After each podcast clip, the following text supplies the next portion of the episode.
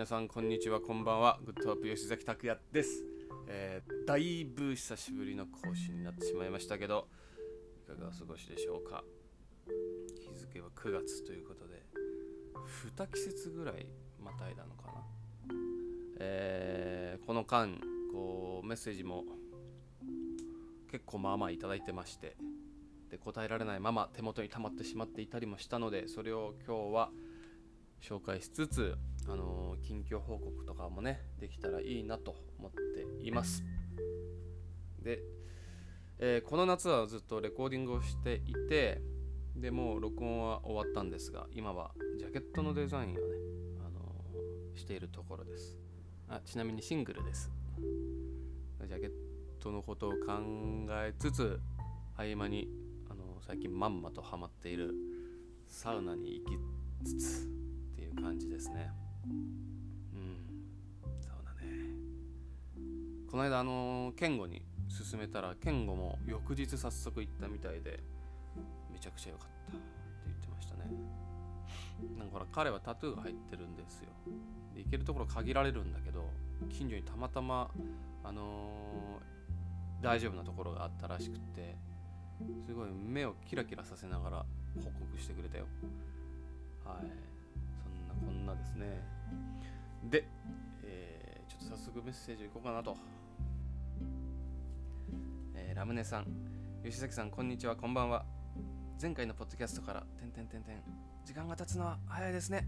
待っていますよ更新を。ということでこのメッセージは、えー多分7月の頭ぐらいにもらってたんじゃないかな、えーポエム匿名であっても送れません。でポエムあんのかい？って突っ込まれそうですがありましたよ。スマホのメモに長いのから短いものまで笑い。書いてんだ2020年が多めだったのでコロナが始まった頃で行き場のない声をなぞっていたのかもです。なるほどね。私はずと書いてあるけど。はずくないよね。そんな吉崎さんのポエム歌詞になる前のフレーズとか聞かせてください。恥ずかしがらずぜひぜひ深夜に書いたラブレターを、えーライブ情報リリース情報ポッドキャスト更新楽しみにしてます、えー暑い日が続きますがご自愛ください。ということでラムネさんどうもありがとうございます。これね結構ねそう前回のポッドキャストでこう作詞でも作曲でも要は物作るのってすごく癒しになりますよって話をしたんですよ。だから皆さんもポエムを書いてはどうかっていうことをね言ったら案外結構このポエムに反応してくれた人が結構いてですね。ラムネさんをはじめとして実は書いてますっていう人とかね、うん、送ってくれた人もいてねその詩をね。それもちょっと後で紹介しようと思いますが、えー僕の歌詞になる前のフレーズとかを聞かせてください。恥ずかしがらずということなんでちょっとそうですね。ちょっと待って。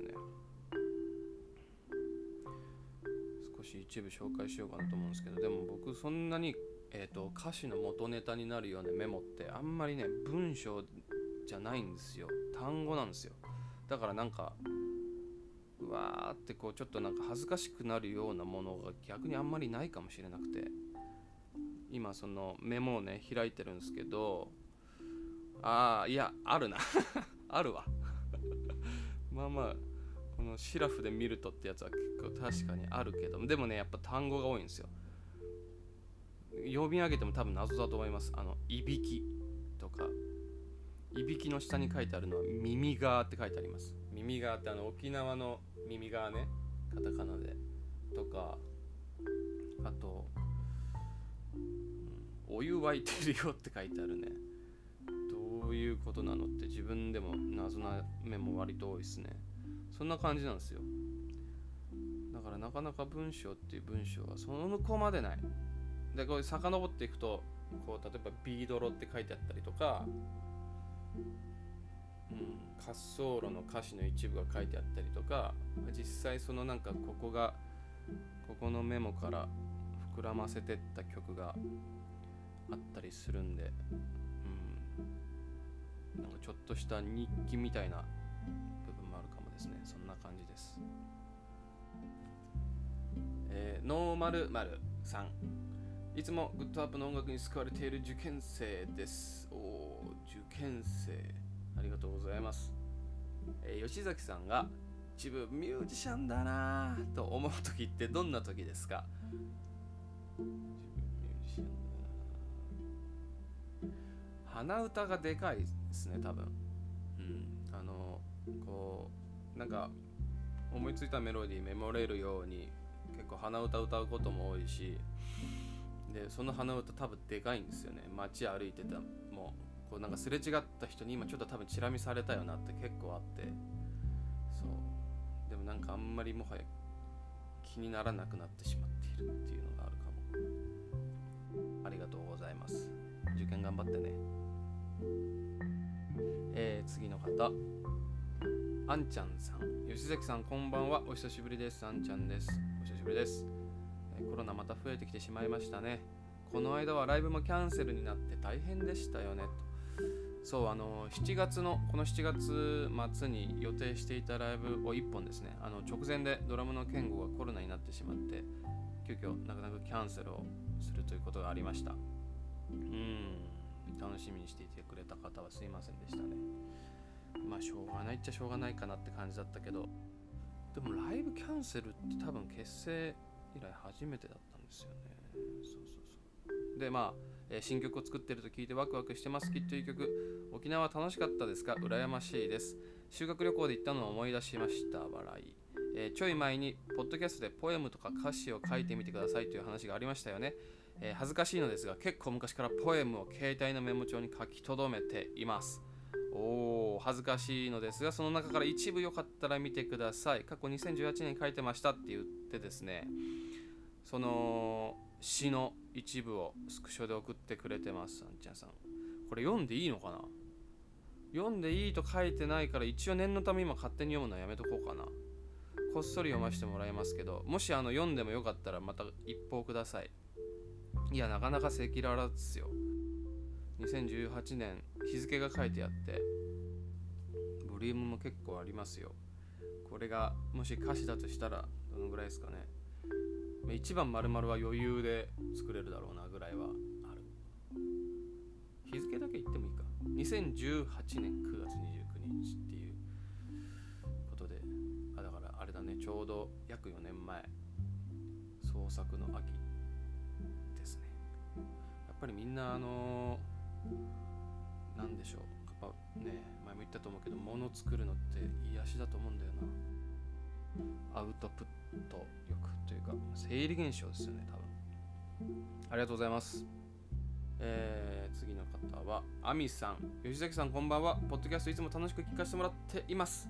メッセージを送るのは初めてです。ありがとうございます。えー、お仕事帰りなど癒しを求めて毎日グッドアップの音楽を聴いています。ここ最近は湾岸線乗ってがお気に入りです。えー、湾岸線乗って嬉しいですね。誰かがふとした日常の中感じた大切な人を思う愛おしさがこんなにも優しく解けるように伝わってくるのかと毎回感動しています。この曲もそうなのですが吉崎さんの書かれる歌詞はドラマのように情景を想像できることが多いのでとても好きです。めちゃくちゃいいこと言ってくれてるじゃないですか。どうもありがとう。そこで聞いてみたいのですが吉崎さんが書かれる歌詞はフィクションとノンフィクションどちらが多いですか？もしかしたらインタビューなどでお話ししてるかもしれませんが差し支えない。範囲で改めて教えていただければ嬉しいです。ということですね。マミさんどうもありがとうございます。フィクションノンフィクション。ざっくりですけど多分46ぐらいの割合でフィクションの方が多いんじゃないかな。かこの曲はフィクションこの曲はノンフィクションとかっていうよりもなんか一曲の中でこうちょっとずつ混ざってるっていうのが多いかもしれないですね。湾岸線あの言ってくれてる湾岸線乗ってって曲もあの結構そんな感じだ友達のカップルが結婚してあのその時に書いたメモがきっかけなんだけど、まあ、そこから現実と妄想みたいなのを組み合わせながら書いてったっていう感じだし。結構そんな感じの作り方してますね。はい。答えになってますでしょうか？どうもありがとう。えー、魚心さん。吉崎さん。いい加減ポッドキャストを更新しないとサボり崎拓也と呼びますよ。これで終わってます。魚心さん申し訳ない。ザキっていじられやすいんですよね。髪切ったら刈り上げ崎って呼ばれたりね。話を持ったら森崎って呼ばれたりね。多いんですよ。大体メンバーですけど。森崎じゃねえし。っていうかそもそも持ってないしっていうね。えー、次の方、えー、村地さん、え、吉崎さんが以前 SNS で、えー、ママ活へのお誘いがめちゃくちゃ来ると、えー、つぶやかれてたと思いますがママである私としては聞き捨てなりません。どんな、えー、内容のお誘いがどんなぐらい来ているのでしょうか。よろしければ詳しくお聞かせください。ということですね。そうなんですよ。Twitter の DM ですねこれ。あのこの12年ぐらいですかね。てかまあコロナになってからなのかな。こうにわかに増えまして。でどんな内容っていうとねてかじゃあ今読もう。ちょっと待ってね。えっとはいえー、ママ活のサポートをしているものです。仕事に縛られている人を救済します。セレブママとデートしてお小遣いゲットしませんか？固定ツイートから LINE していただければすぐに始められます。とかまあこんな感じですよね。だからなんか仲介しますよっていう人がめちゃくちゃでもみんなそうなのかな。どこまで本当なんですかね。うん。多分コロナになってライブができないとかニュースでいろいろ出ててで俺がバンドやってるってことも Twitter のプロフィール見れば一発でわかるじゃないですか。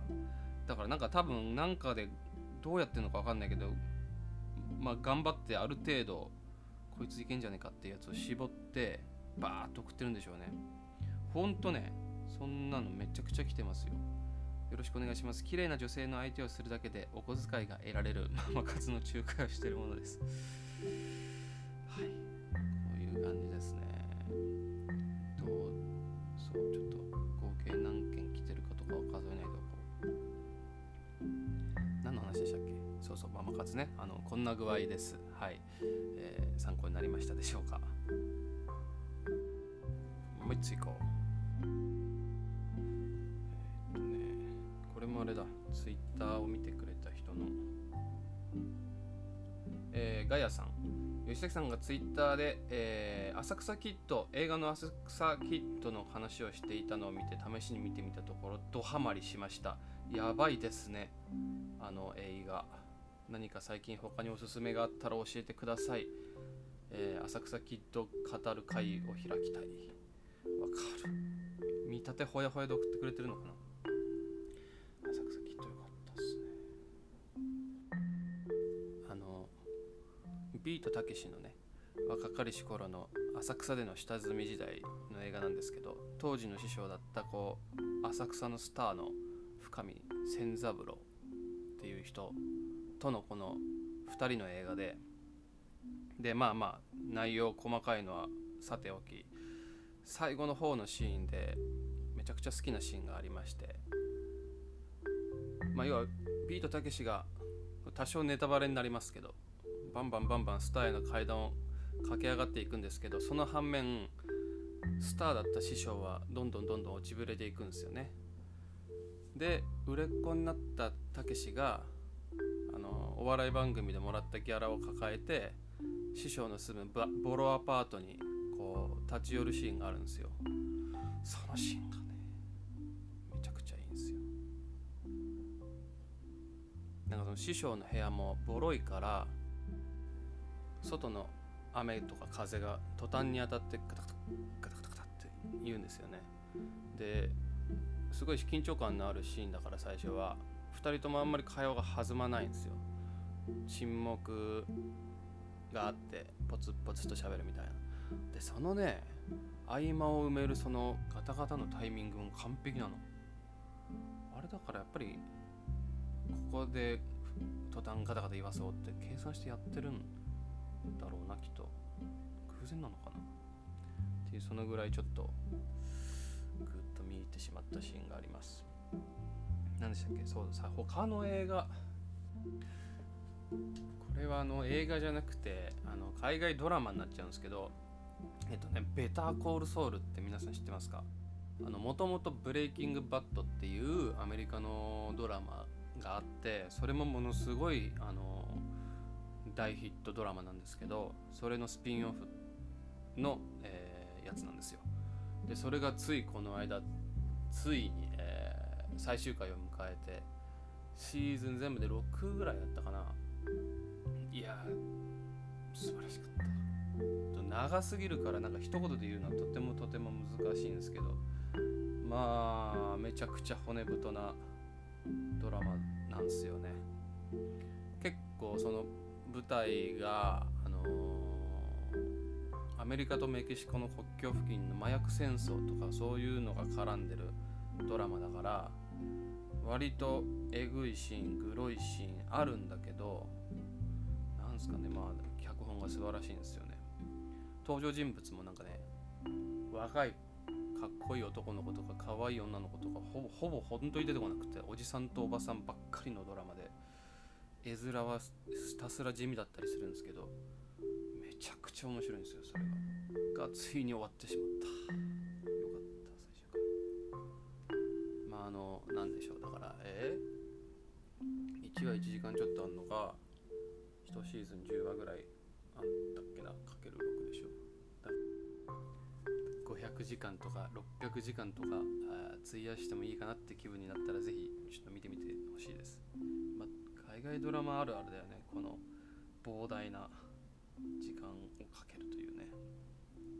はい、えー、ちょっとライブのお知らせをさせてもらおう、えー、一番近いところが9月の26日月曜日。これ渋谷ラママですね。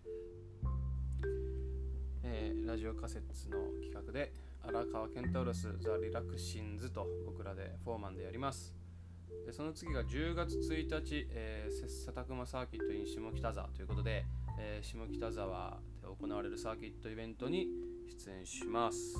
えー、 GOODWARP が フラワーズロフト17時40分ことで、えー、ぜひお越しの方はお待ちしております。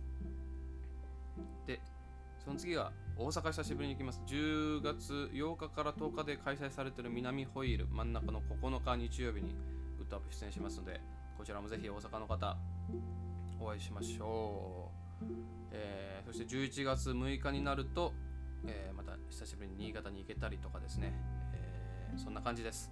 どっか会場でお会いできることを楽しみにしてます。はい、というわけで、大丈夫だったかな？大丈夫でしたか？今回もお付き合いいただきありがとうございました。近々あの新曲の詳細もお知らせできると思うので、えー、次こそは近々またそのお知らせ兼ねて撮りたいと思います、えー、メッセージも引き続きお待ちしてます。ということで、えー、グッドアップ吉崎拓也のポッドキャストワンオンワンでした。ありがとうございました。またお会いしましょう。バイバイ。